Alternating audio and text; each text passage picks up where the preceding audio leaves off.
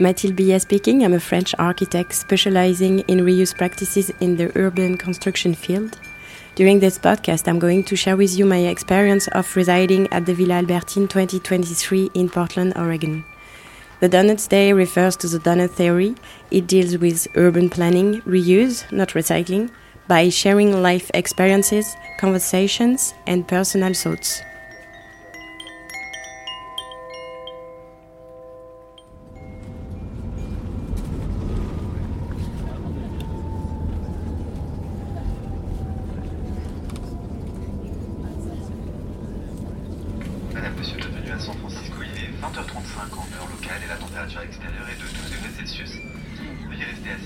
Here we go. I'm Mathilde. I'm an architect who's been working for Bellastock for the last seven years.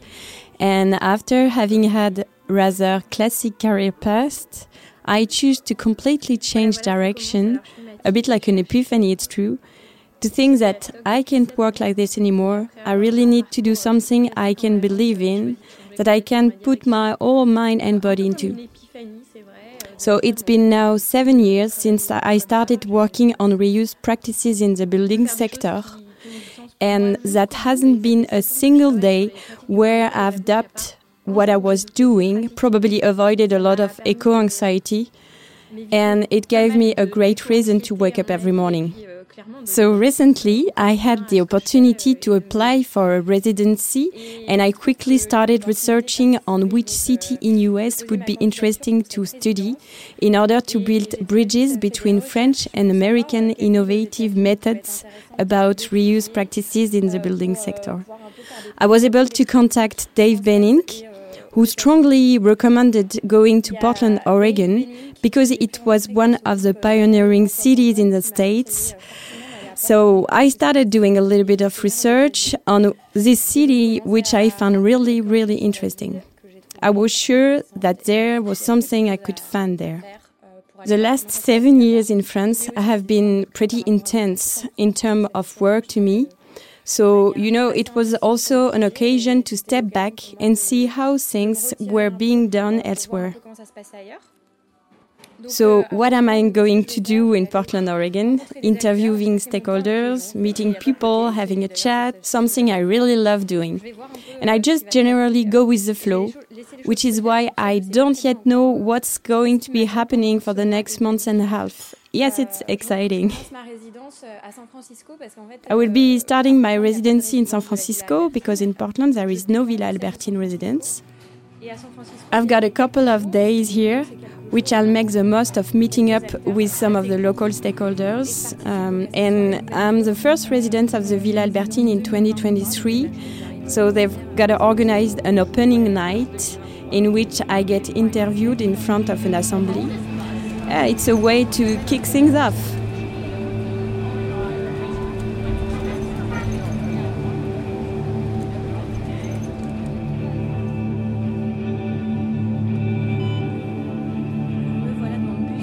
So here I am in the bus on my way to meet up with Christopher Rendro, who's got a farm in south of San Francisco.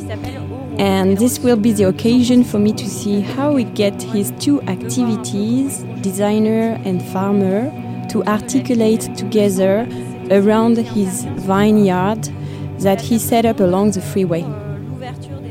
It turns out he will also be taking part in the Villa Albertine opening night. It will be taking place in the very secret Vita Brevis Club.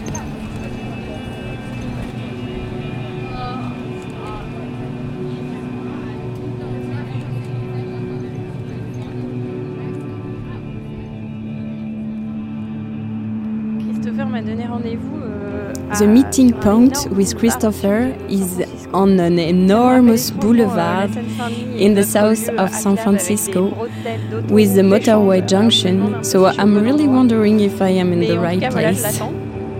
J'ai hâte de voir euh, où est son endroit.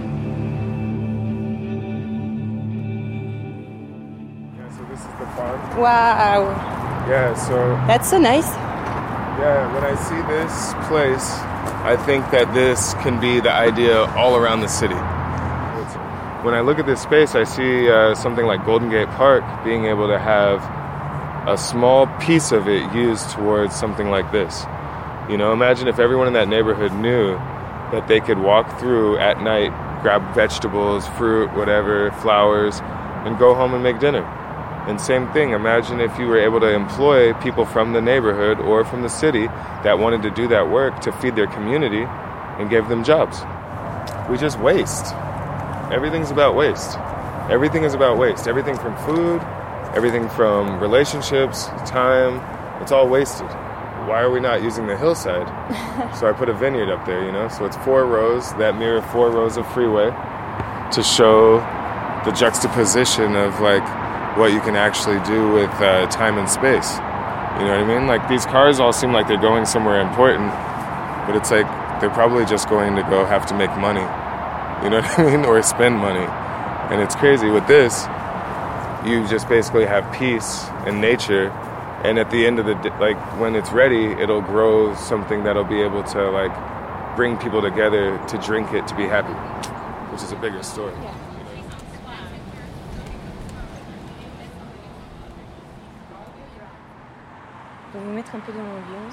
So, just to help paint the scene, imagine the highway behind me that's making a horrific noise with in front of me a little green heaven, a sunny hillside in California. He's got vineyard running all the way up to the top, a neat little vegetable patch at the bottom surrounded with orchards and beautiful blossoming flower beds, some of which he picks out to let me test. All of this is in the public garden open to the locals, and all the fruits and vegetables can be handpicked for free by anyone who cares to visit. Speaking of which, I can see two of the locals' neighbors plowing the garden. So basically, this group of people called the Friends of Alemany Farm, they came together, they jumped the fence, they started guerrilla gardening a long time ago. But the the thing is, is there was already a black community here mm-hmm. farming it too. So it's one of these things that people only see what the white farmers have done because of the organization and everything and building it up. But these people were already here doing that work. You know, some of the old grandmas here were using this land and planting food also. So when I see it, I think about it differently because this farm right here, this is their land. Like technically, this is the project housing, the poor uh, people's housing. This is on their property, like mm-hmm. legally. And same thing where the greenhouse over there, mm-hmm. that's on their property. But okay. when you look at it, there's a giant fence, and it doesn't look friendly. You know what I mean? So it's this idea of like, who do we make space for? Through this project, it's an opportunity for Christopher to involve children and families in something different than what society might let them think in terms of becoming a profession. It's the opportunity to show them that they can also be agents of change and get involved within the community. Once a month, he organizes a meal with one of his friends where they cook all the vegetables and fruit from the garden. He tells me that he knows everyone here the families, children, and once again for him, it's an opportunity to send messages. You know, so my goal is to be here to to inspire youth to want to be back on the land, to take their power back to be able to also like realize that being outside is like a privilege. And everybody can do it but it's it's it's told to you in different ways you know? Like in america young black kids don't want to farm because it's attached to slavery but that's not their fault. So in a way it's like a it's like a catch 22 it's a trick. It's like uh, if they don't wake up to the idea that nobody else feels that way and if they don't secure land or buy land or want to steward land, then people are going to look at them as littering, crime, ignorant.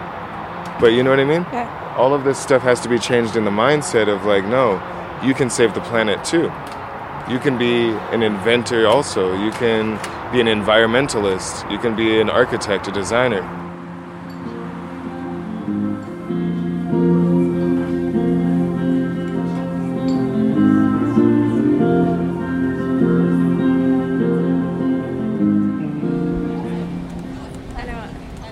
So, why did I choose this podcast format? Well, actually, I liked the idea of bringing you along with me, French and American ears, to listen to how things are over here. And it's a way for me to share my experience and this great opportunity I've had. Thanks again to my partners, to the French Institute, and to the Villa Albertine. And so, though, to be honest, I'm not used to doing podcasts. This is the first one I ever done. So, one thing I can be sure of is that it will never be the same format. Don't expect anything standard like some of the podcasts you may be listening to already. I really want to make you feel how things are over here and let you imagine some of the things I can see, the sound I can hear. And you know, I found this format rather interesting because it's short, generally around 10 minutes, but you never know. It would be such a surprise for me as for you. One last thing about the podcast.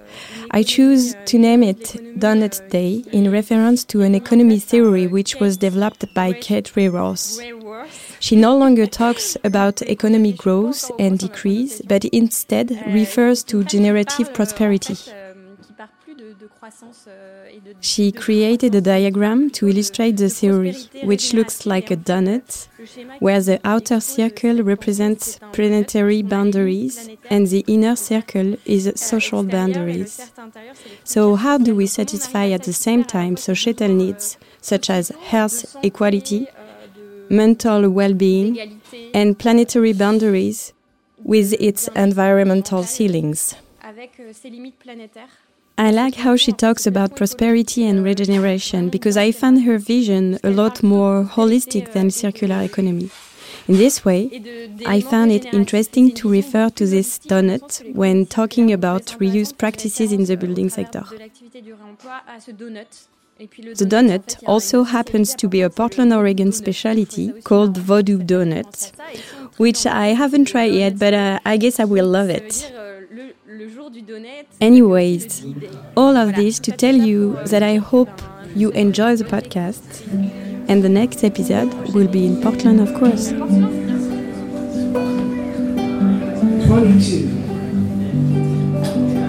And not knowing what to do.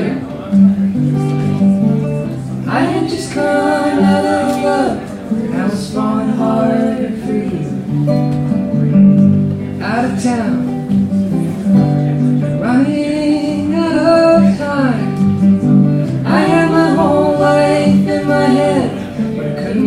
Make up my mind. And if I had to be someone, I'd be the one for you. But I couldn't keep chasing